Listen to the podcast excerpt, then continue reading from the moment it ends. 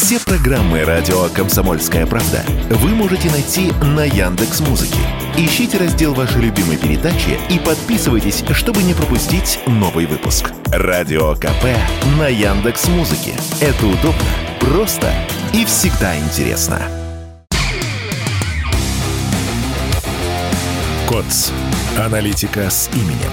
Авторская программа военкора Александра Котца.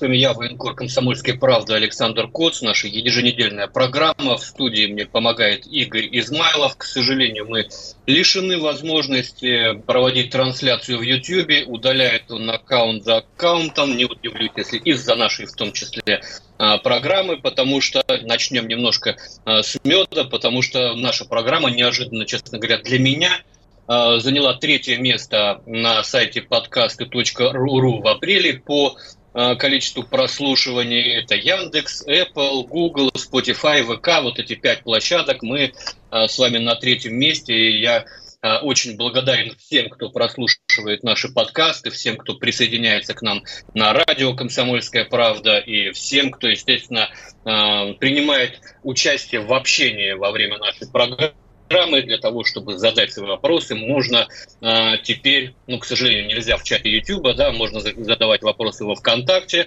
э, можно э, в любом мессенджере по телефону. Игорь, пожалуйста, озвучь. Да, плюс 7 967 200 ровно 9702. Он работает в Телеграме, в WhatsApp, в Viber. Все видим. Плюс 7 967 200 ровно 9702. Можно прямо записную книжку закинуть и спокойно туда писать, как это раньше делали в YouTube. И действительно, группа в радио «Комсомольская правда» ВКонтакте. Потихонечку тоже народ подтягивается, и здесь, э, может быть, непривычно, но со временем наверняка также сможем общаться, как делали это раньше в YouTube.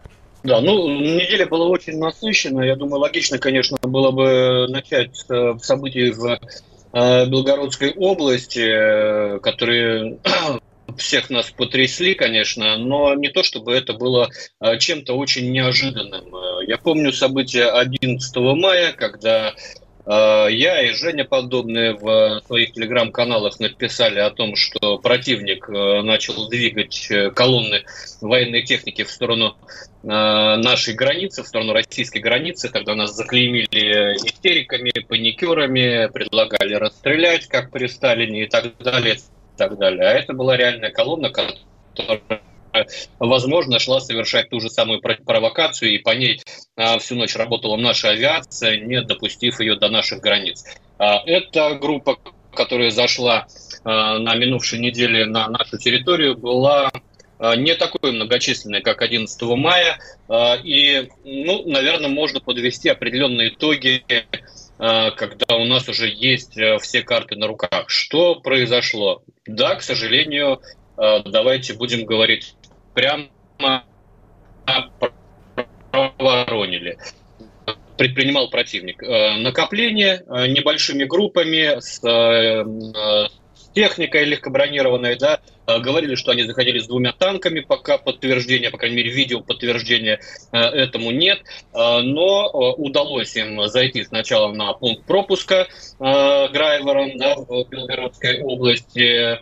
С этого пункта пропуска наши пограничники отошли на позиции, которые, эм, которые выкопаны давно уже по линии обороны по Белгородской области к военным, да, там пытались отбиваться, но противнику удалось зайти э, в два населенных пункта и фактически э, взять их под контроль. Причем э, первыми бой приняли и пограничники, и Э, подразделения, которые подчиняются Федеральной службе безопасности, в том числе туда э, был переброшен центр спецназначения, ну, это легендарный э, Альфа Вымпел, да, они тоже приняли там бой.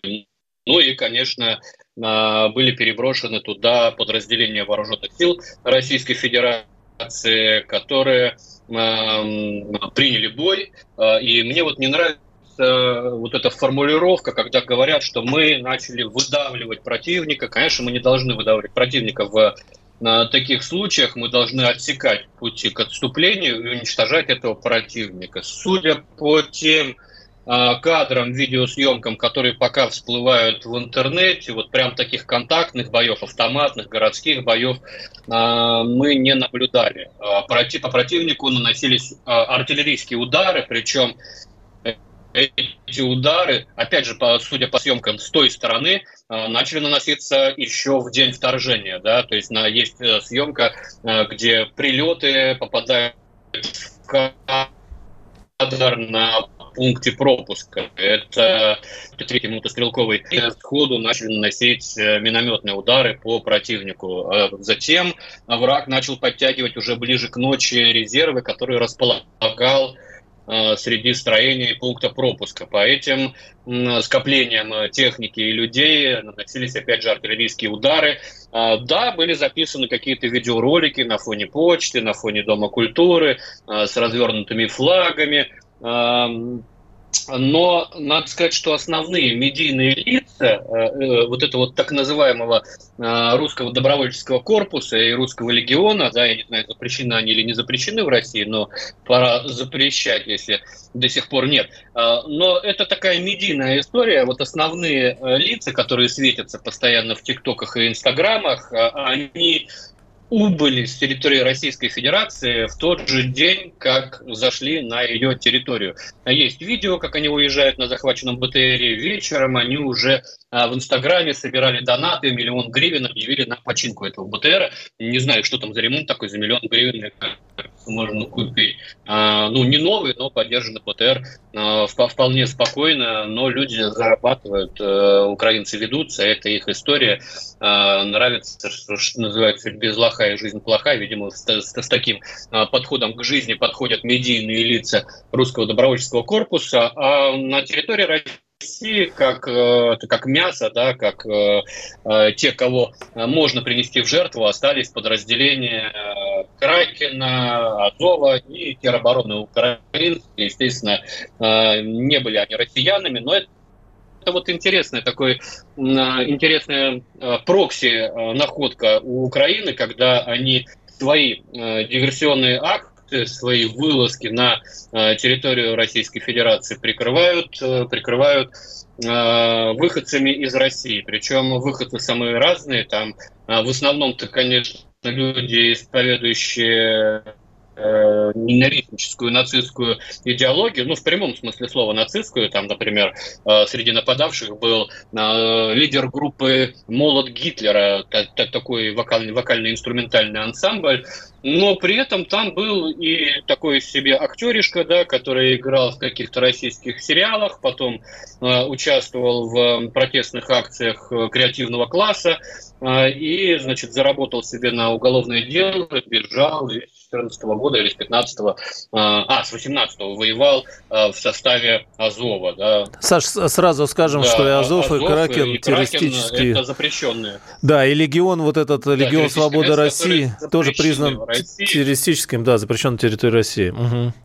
Да, мы вынуждены эту мантру повторять, чтобы к нам не было претензий от Роскомнадзора. Так вот, э, этот актер, который совершенно из противоположного лагеря, Э, к нацистам совершенно спокойно снимается на одной фотографии вместе с солистом группы э, «Молот Гитлера». Такой вот э, странный симбиоз фашистов и людей с красивыми лицами, с хорошими лицами интересен для исследования как политологами, так и психиатрами, но вот их представляют нам в качестве неких не, нам, нас, нас, что, нас э, сложно обмануть, их представляют миру как неких э, русских партизан, которые борются с властью Путина. И это вот такой новый интересный э, ход со стороны нашего противника. Понятно, что они э, лепят Горбатова, что называют, да, вот э, там есть у них э, замминистра обороны Анна Маляр, Ганна Маляр по-украински, э, она э, рассказывает вот эту историю том, что это должно было рано или поздно начаться. Люди поднимаются против тирании Путина.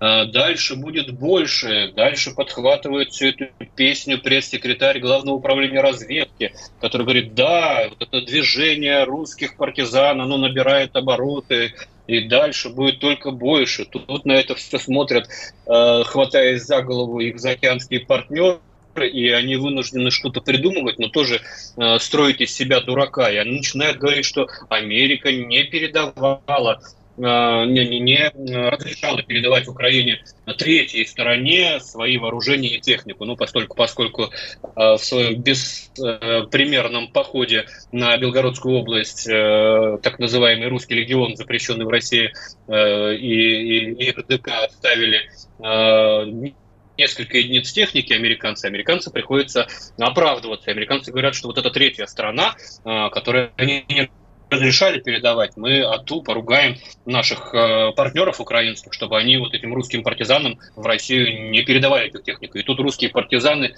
выступают еще глупее, собрав э, пресс-конференцию по итогам своего похода, собрав пресс-конференцию украинских журналистов, где их спрашивают, слушайте, а откуда вот вы, что там потеряли много техники, там потери, там трупы показывают. Нет, нет, мы ничего не потеряли, а вся эта техника, это россияне где-то сами купили. Сейчас, говорят, не проблема купить любую технику. Ну, покажите мне ссылку, по которой можно было бы купить э, бронеавтомобиль Макс Про американский или Хамви, причем с эм, э, рекордно быстрой доставкой на э, пункт пропуска Грайворон, где а, собственно, эти колонны были накрыты. Но, тем не менее, а, определенный эффект э, эта акция возымела, и об этом эффекте мы поговорим после небольшого перерыва. Не переключайтесь.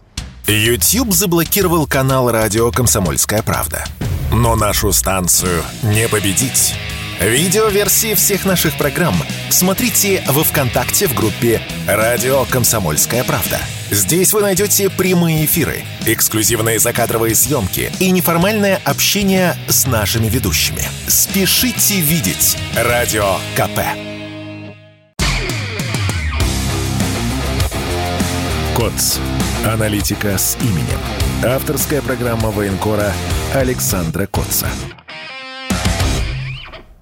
Возвращаемся в студию. Я Александр Коц, военный корреспондент «Комсомольской правды». В студии мне помогает Игорь Измайлов. Продолжаем обсуждать, какие выводы мы должны сделать из того, что произошло в Белгородской области? Ну, во-первых, э, очевидно, что есть проблемы с э, техническим оснащением наших приграничных рубежей. Это и Курс, ну, я не знаю, насколько это обстоит в Курской области и в Брянской, но видим, что в Белгородской все-таки по части технических средств, которые сейчас ну, доступны, есть в наличии, можно, наверное, еще поработать. Это и камеры слежения, это и какие-то датчики движения Э, в широкой контрольно-следовой полосе. Это Э, и оснащение беспилотными э, летательными системами, с помощью которых можно все-таки мониторить постоянно э, приграничную территорию. Это и минирование подступов к нашим пунктам пропуска. То, что я видел по видеосъемкам, снятым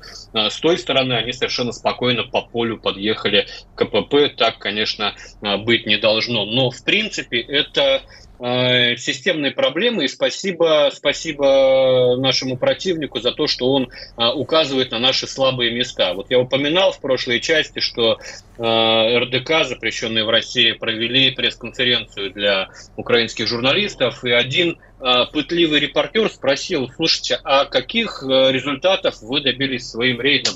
На что на голубом глазу один, значит, из этих вырусей э, отвечает, что, ну, мы вернулись живыми, это уже результат. То есть они сбежали живыми, уже результат. Для нас результат, что они указали нам на слабые э, стороны, и можно им на это только спасибо сказать. Э, наверное, уже назрел вопрос как-то о полном возрождении погранвойск. По крайней мере, Э, на приграничных территориях полноценных пограничных войск, к сожалению, у нас там нет. У нас были когда-то в рамках погранвойск так называемое отделение мобильных действий. Они сейчас номинально есть, но по факту отделения мобильных действий не оснащены теми техническими средствами и тем вооружением, который смог бы дать достойный отпор вот этой колонне. Там ничего сверхъестественного не было. Если бы у Э, прикрывающие границу были противотанковые средства э, и опытные операторы этих противотанковых средств, ну не сказать, что это они бы как орехи щелкали, да, но по крайней мере они бы сходу э, дали понять, что легкой прогулки у этих манкуртов по нашей территории не будет. К сожалению, вот этого противотанкового отпора на, на передней линии дано Э, не было. Это говорит о том, что надо все-таки э, границу насыщать этими средствами, э, изыскивать возможность и все-таки придавать этим отделениям мобильных действий какую-никакую артиллерию, чтобы они могли быстро реагировать. Это и минометы, это, ну пусть это будет СПГ-9, да, противотанковые гранатометы станковые, это и ПТРК типа, да хотя бы Фагот, но лучше, конечно, Корнет. А, вот, э, и так далее, и так далее. Все, все это у нас есть, это не такая редкость, как, как э, снаряды для вагнеров, поэтому вопрос, э, вопрос необходимости, я думаю, что сейчас этот вопрос полностью отпал. Ну и а, главный вопрос, который сегодня задает в том числе и губернатор Белгородской области, я думаю, что а, губернаторы Курской и Брянской областей будут с ним абсолютно солидарны, это вопрос территориальной обороны, российской территориальной обороны. А, украинский аналог таких сил на сегодняшний день обладает а, как тяжелым вооружением, так и артиллерией, и э, техникой, и танками, и чего у них только нет.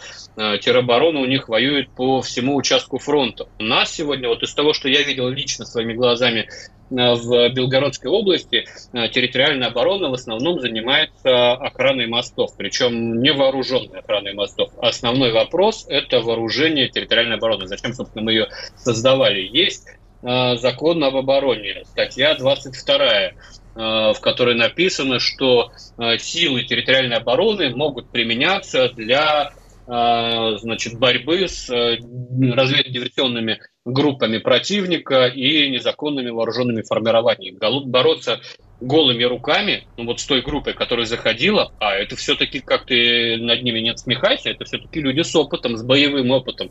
А голыми руками против них, ну, конечно, бессмысленно, сколько бы у вас не было а, прыгать. А в Белгородской области, надо сказать, с ноября прошлого года а, тренируют людей. И там на сегодняшний день подготовлено, если не ошибаюсь, 7 батальонов э, общей численностью до 3000 человек. Это я сейчас не секретные цифры называю, эти цифры озвучивал э, губернатор Белгородской области.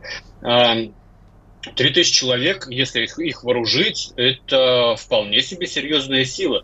А, тем более надо учитывать, что эти люди, а, высокомотивированные, потому что они на своей земле буквально, они буквально защищают свои семьи, свои дома и свою землю. Б, они знают э, территорию, они знают э, там все, все тропинки, все э, лесные закоулки и Э, имеют преимущество перед противником, который действует э, по картам, да, и этих людей, конечно, э, следует вооружить. Не знаю, в, в, в каком качестве можно придать их Росгвардии, если уж на то пошло, можно придать их каким-то образом Министерству обороны, но этот вопрос надо решать, и чем быстрее, тем лучше. Кстати, ровно месяц назад, 24 апреля, сенатор э, Турчак, э, глава э, парламентской группы по СВО, да, это группа, которая вмещает в себя и э, депутатов, и сенаторов Совета Федерации, и военкоров. Э, вот глава этой группы как раз э, говорил Владимиру Путину о том, что есть вот такой пробел э, у нас безоружные силы территориальной обороны. Э, и этот пробел надо устранять. Вот месяц прошел, этот пробел не устранен. Давайте не будем ждать следующего набега Э, РДК, запрещенного в России, на Россию, чтобы снова поднимать вопросы о том, что у нас территориальная оборона без статуса, без прав э, и без ничего. Кстати, как и пограничники, как и срочники, которые стоят по границе, э, а, а, а, они получают обычную зарплату, они не имеют тех льгот, которые имеют мобилизованные в зоне специальной военной операции, при этом зачастую подвергаются не меньшему а то и большему риску, потому что, будем откровенны, не все мобилизованные в зоне СВО находятся на переднем краю. Многие находятся на тыловых базах, тем не менее получают большую зарплату. А срочники, погранцы, а, я уж молчу про тероборону, а, как, как, как, как будто забыты Богом. Мне кажется, это не очень справедливо по отношению к ним, вот, поэтому надо поднимать вопросы о соответствующем статусе сил и средств, которые находятся на границе в наших э, прифронтовых областях, а ныне, можно сказать, и фронтовых, вот, и на соответствующие льготы, и, конечно, вооружение для э, территориальной обороны. Если мы посмотрим на то, как сегодня медийно сопровождается этот рейд, да, американцам пришлось выкручиваться, но тем не менее они задали новый тренд. Э, то, что там были украинские войска, никто не признает, за исключением пытливых западных журналистов, очень редких, э, единичные такие голоса разума звучат. А украинские солдаты это такие классические, их там нет, и которые под э, ширмой э, РДК, запрещенную в России, заходят на нашу территорию и устраивают рейды на машинах с крестами э, на бортах, да, при этом пишут на стенах «Привет из Бахмута», причем тут Бахмут и внутренние разборки на территории Российской Федерации – Э, это вопрос. А, ну и вот э, тема техники, да, технику вот мы там затрасили у них, по-моему, два Max Pro, два Хамби разной степени эм, э, повреждений, крузовик Хамви, какая-то польская там тачанка была, еще что-то, еще что-то. И вот, значит, ну, с усмешечкой эти выруси рассказали, что россияне их сами где-то купили. Мы бы, честно говоря, рады где-то купить. Вот я, как человек, который периодически собирает на машину для наших бойцов. Рад был бы купить такую технику. Нет такой техники. И обычную технику УАЗики, которую есть, надо поискать. А тут вчера мой товарищ журналист ВГТРК Андрей Медведев поднял тему продажи техники, которая идет с хранения и с консервации. Эм, продается она по, по, на сайте Рос, э, Росрезерв. Ну, понятно, что это не государственный сайт, просто его назвали Росрезерв для, для понту, скажем так. Но оказывается огромное количество огромное количество таких объявлений на Авито, где реально продают технику, она старая, но она с консервацией в масле, и мне люди пишут, которые покупали ее там в 2014-2015 годах для э, Донбасса, она заводится и едет, понятно, что ну, нужно какое-то обслуживание, э, десятилетиями стояли машины, но тем не менее, Э, очень странно, что сегодня э, техника сохранения, вот такая, которая в масле, не идет э, напрямую на фронт, бесплатно не идет. Я, я сталкивался с техникой, которую сохранение дают, например, второго, второму армейскому корпусу. Когда мне прислали фотографию, я сначала не поверил. Там состояние такое, что ну, мама дорогая. Э, какие-то остовы от машин, да, но тем не менее ее там доводят до ума местные умельцы и начинают даже что-то на ней ездить и, и что-то таскать. Но когда есть техника сохранения, ее почему-то на аукционах продают для последующей реализации, э, это, мне кажется, очень странным. Э, по законам военного времени такую технику этих дельцов надо изымать, и отправлять на фронт. Вот это было бы по-честному. А так мы всем миром скидываемся по копейке, а какие-то ушлые дельцы продают это а, не задорого, но тем не менее за деньги. Ой, маленький перерыв, после этого продолжим разговор. Думаете, понедельник день тяжелый? А как же пятница? Нашим ведущим некогда думать о выходных. Никита Данюк и Владимир Варсобин, не жалея сил и нервов, подводят самые честные итоги недели. Каждую пятницу в 7 часов вечера по московскому времени на радио «Комсомольская правда» слушайте программу «Тактика Данюка».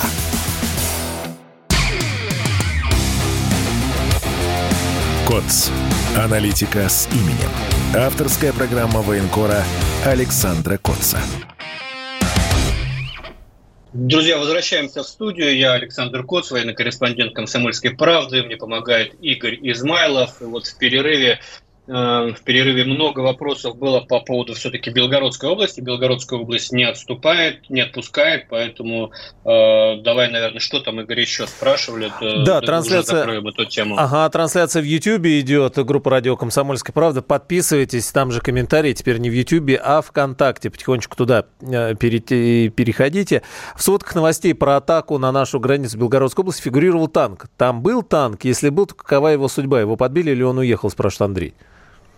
А, ну вот смотрите, по первоначальным э, сообщениям говорилось о том, что вражеская группа зашла на двух танках, э, семи бронемашинах и двух БТРов. Э, я танк не видел ни на одной съемке, ни на нашей, ни на э, съемке противника. Я думаю, они бы Э, выложили, если бы у них это было, но надо понимать, как работает э, западная медиамашина, они э, специально всегда держат туз в рукаве, поэтому рано или поздно съемка с танком может всплыть. Пока все, все, что мы видим это и знаем, это Э, то, что муссировалось в соцсетях. При этом надо же понимать, что э, атака по земле на Белгородскую область э, сопровождалась массированной информационной атакой, когда заранее заготовленные видеоролики вбрасывались в сеть, они, у, всех этих роликов была разная Э, цель, с одной стороны, нагонять панику, с другой стороны, вызывать э, недоверие к властям, которые, э, мол, не могут обеспечить безопасность, с третьей, ловить потом наших медийных лиц на фейках, поэтому я вот весь день, пока шла эта атака, хранил молчание, только под конец дня что-то написал там в своем телеграме общее, да, но вот это Э, эти танки, они вполне могли быть одной из э, этих э, информационных ловушек, в которых нас могли бы втянуть. А может быть, они и вправду были, и там, спустя день или два их покажут в, в ТикТоках э, того самого запрещенного РДК. Кстати, вот про информационные тузы в рукаве точно так же, э, например, э, украинцы, они всегда так работают, поэтому, э, конечно, пора привыкнуть, когда мы делаем какие-то официальные заявления по какому-то громкому событию, надо э, уже привыкнуть к тому, что э, у противника, э, противник еще не все по этому событию сказал, у него наверняка еще что-то осталось.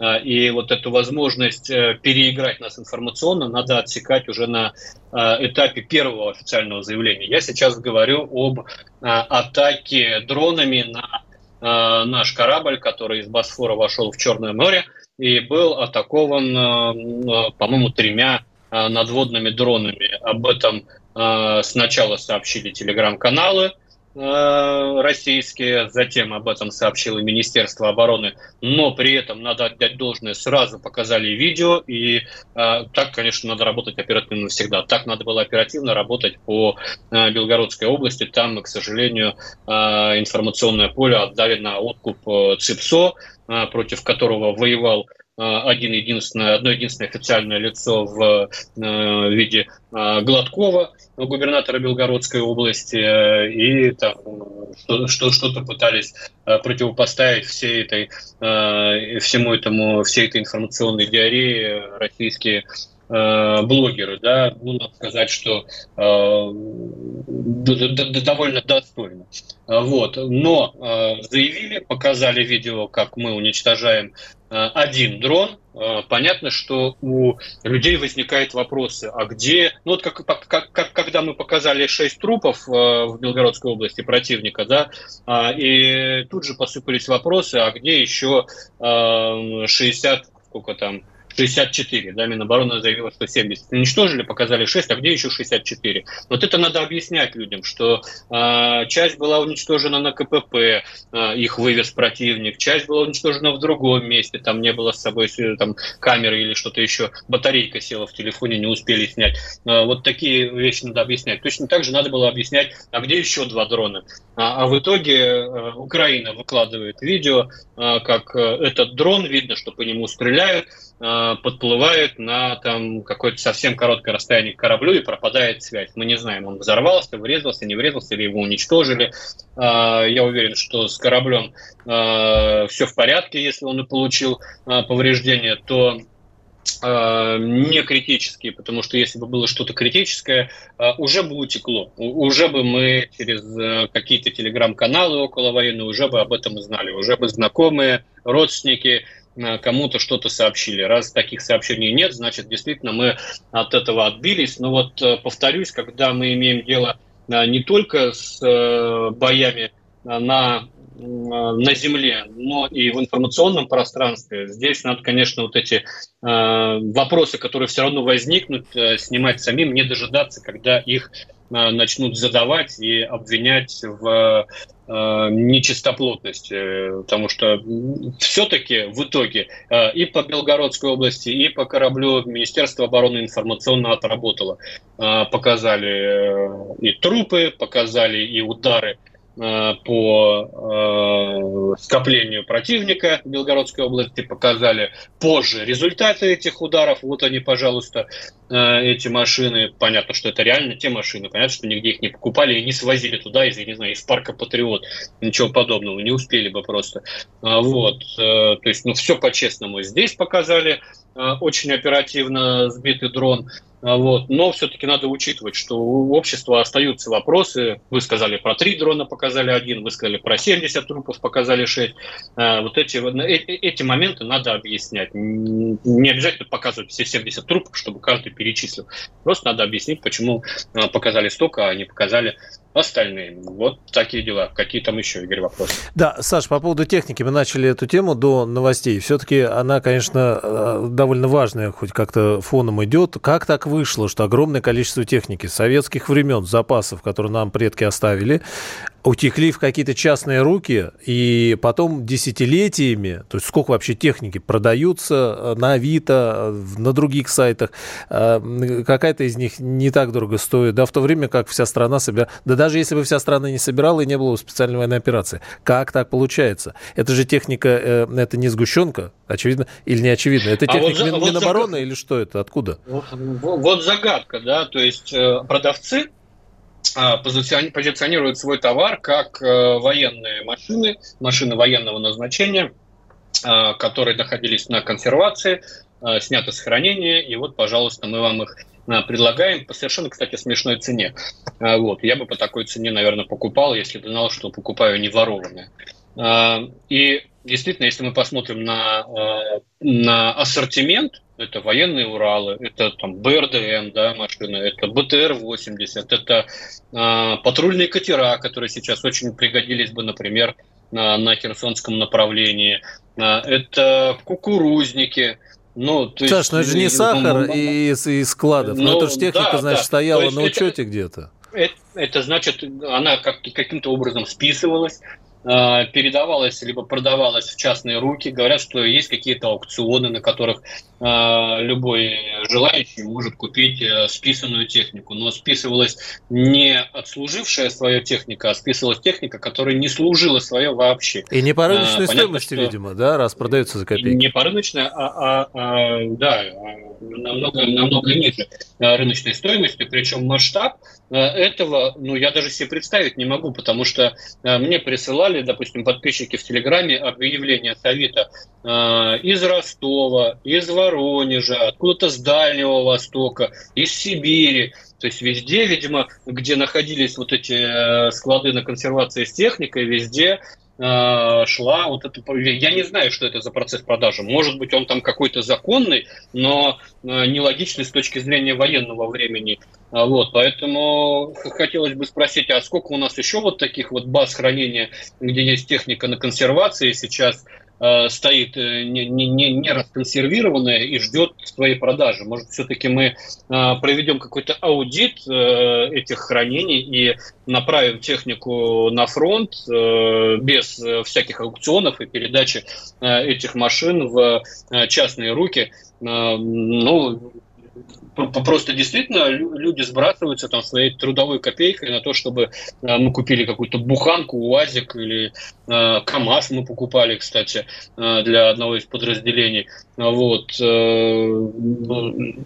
и мне кажется, это как-то нелогично, когда есть возможность поставлять технику бесплатно, но все-таки э, это, наверное, вопросы к военной прокуратуре.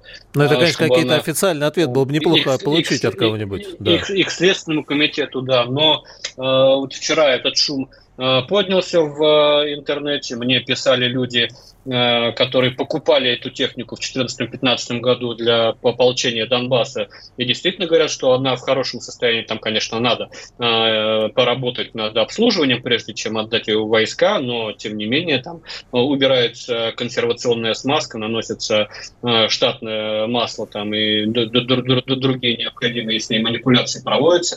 А, и машина вполне рабочая, она едет. А, повторюсь, то, что я видел, то, что передавали во второй корпус армейский с хранения, а, это, это что-то ржавое, что-то не похожее на работающие механизмы, что-то ужасное, без фар, там, без э, приборных панелей и так далее, и так далее. И люди, и люди на этом ездят, люди вынуждены на этом ездить. Небольшой перерыв, после которого мы снова вернемся в студию. Не отключайтесь. Они видят, что происходит, знают, как на это реагировать и готовы рассказать вам, что будет. Начинайте день в правильной компании. С понедельника по пятницу в 8 утра по московскому времени слушайте программу Игоря Виттеля и Ивана Панкина «Что будет?». Честный взгляд на происходящее вокруг.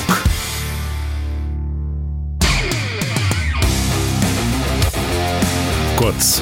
Аналитика с именем. Авторская программа военкора Александра Котца. Возвращаемся в студию. Я Александр Коц, военный корреспондент «Комсомольской правды». Игорь Измайлов помогает мне в студии. Перед тем, как перейдем к вашим вопросам, традиционно в этой части мы э, на них отвечаем. Э, я бы все-таки еще одну э, тему вскользь так э, обозначил. Это Э, это синдром Бабченко у Залужного. Э, Залужный воскрес. Э, Залужного сначала потеряли почти на месяц, потом пошли какие-то небылицы, потом еще что-то. Вот честно, я не знаю, что с Залужным, действительно ли он воскрес, дипфейк – это видео, где он живет или не дипфейк.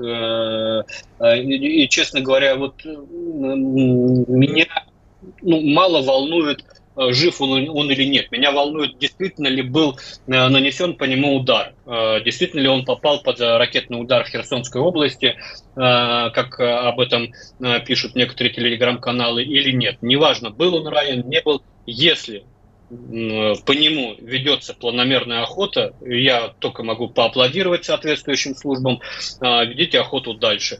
А, появлялись тут фотографии, которые доказывали якобы, что он жив. Я там отметил одну фотографию, где он стоит со статуэткой. Тут, конечно, аналогия напрямую просматривалась. Хотелось бы с, с такой статуэткой видеть главу ГУР Буданова, но э, если действительно по э, Залужному наносился удар, если э, он стал целью охоты э, наших силовиков, это э, очень хорошее начинание, которое, безусловно, надо продолжать и э, доводить до конца. В каком состоянии сейчас Залужный, ранен он, не ранен, это ну, на сегодняшний день не важно, а, даже если он жив, даже если он мертв, а, в подходах к военной операции украинской, подходах к грядущему наступлению это не изменит. Все равно последнее решение остается не за Залужным, не за Зеленским, а за генералами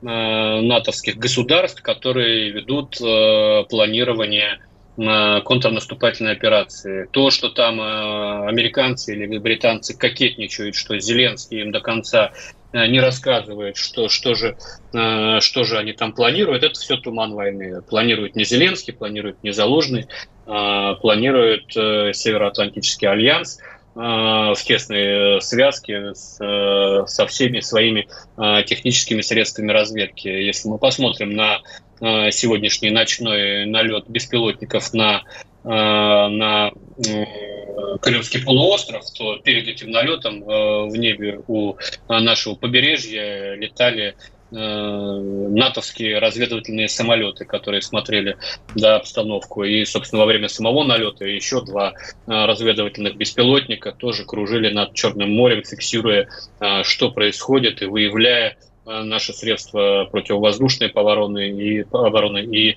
системы реагирования. Поэтому э, неважно, жив или мертв, но э, работа по устранению лиц, принимающих решения, должна, должна вести планомерно. И если это начало такой планомерной работы, то я ее только приветствую. Игорь. Трансляция ВКонтакте. Теперь у нас идет не в Ютьюбе, ВКонтакте. Подписывайтесь. Группа радио «Комсомольская правда». Ирина Филатова спрашивает. Саш, добрый вечер. Про контрнаступ нацистов до сих пор в некоторых телеграм-каналах ерничают на ваш счет, а ведь вы оказались правы. А, так каким видите это наступление? Спасибо. И Анна Кожевникова сюда же. Какой может быть крайний срок для начала контрнаступления по науке? Я от себя добавлю здесь с прошлой нашей беседы. Э, неделя прошла. Артемовск освободили полностью, хотя мне до сих пор непонятно, почему у нас как-то это прошло фоном, хотя, наверное, это надо было достойно отметить стороной. Но возникает вопрос, что дальше? Одна версия говорит, что мы хорошенько проредили, и там теперь все очень плохо, и дальше мы пойдем с песней. Другая версия говорит, что, ну, вообще-то они злые, хорошо обучены, их накачали оружием, и дальше все будет только хуже. Ну, а по Артемовску почему не отметили? Я думаю, у нас это такая как сказать, родовая травма, когда мы отмечали взятие Пальмиры, Пальмиры концертом Гергиева, э, пышно, пафосно, красиво, достойно. Э, а потом, спустя какое-то время, Пальмиру потеряли. Я думаю, здесь э, есть опасения все-таки, что ситуация вокруг Артемовска не, э, не очень солнечная, и тяжелые бои идут по флангам, и удается противнику немножко отжимать, поэтому, ну, может быть, не, не время сейчас для празднования. Ну и успех, он такой не стратегический, он скорее сугубо символический. А что, что, что значит, э, говорится, по, по поводу контрнаступа?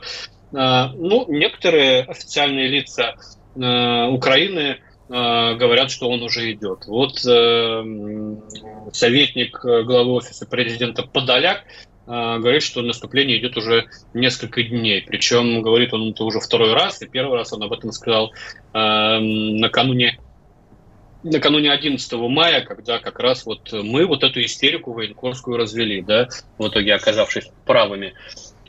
Вот, э, вот тут есть такое мнение. Есть мнение других э, официальных лиц Киева, что им чего-то для наступления не хватает. Э, я уже в прошлой программе говорил, наверное, лишним будет повторить, что наступление украинское полномасштабное уже должно было начаться. Но сроки наступления сорвали, сорвало российские, сорвали российские вооруженные силы, которые начали грамотно и точечно бить по Э, местам э, складирования тех э, средств вооружения, которые должны были участвовать в этом контрнаступе.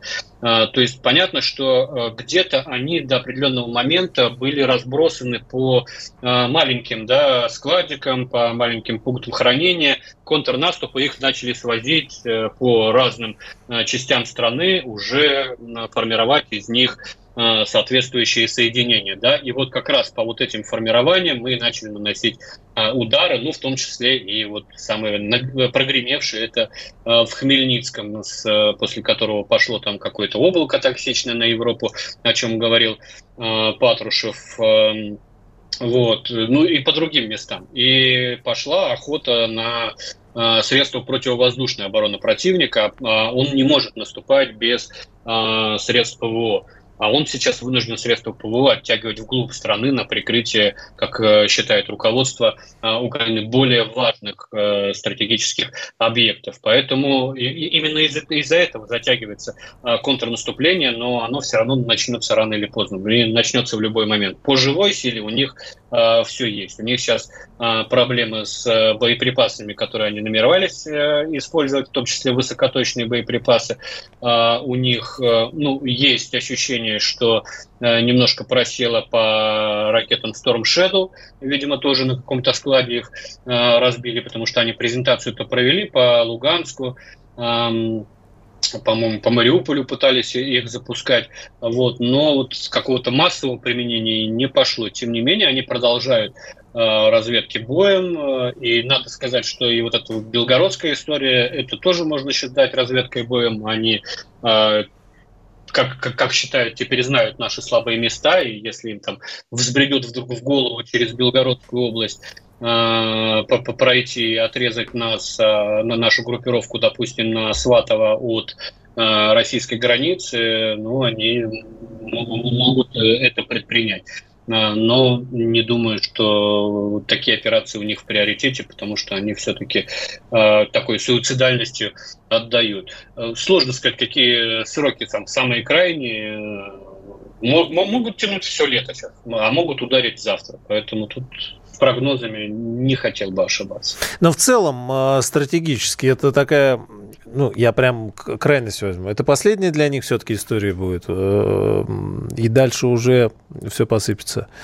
Или запас прочности большой? То есть вот... Ну, ну, у них запас прочности большой по живой силе. Запас прочности по технике, ну ведь мы ее сейчас выбиваем, пока ну, да. вот идет это позиционное бадание, мы ее выбиваем, мы ежедневно выбиваем какую-то технику, а, при этом а, малыми силами, да, если вот нам бы, есть такая расхожая фраза сейчас в СВО, нам бы вот то количество снарядов, которое было в начале СВО, и точность, которая есть сейчас.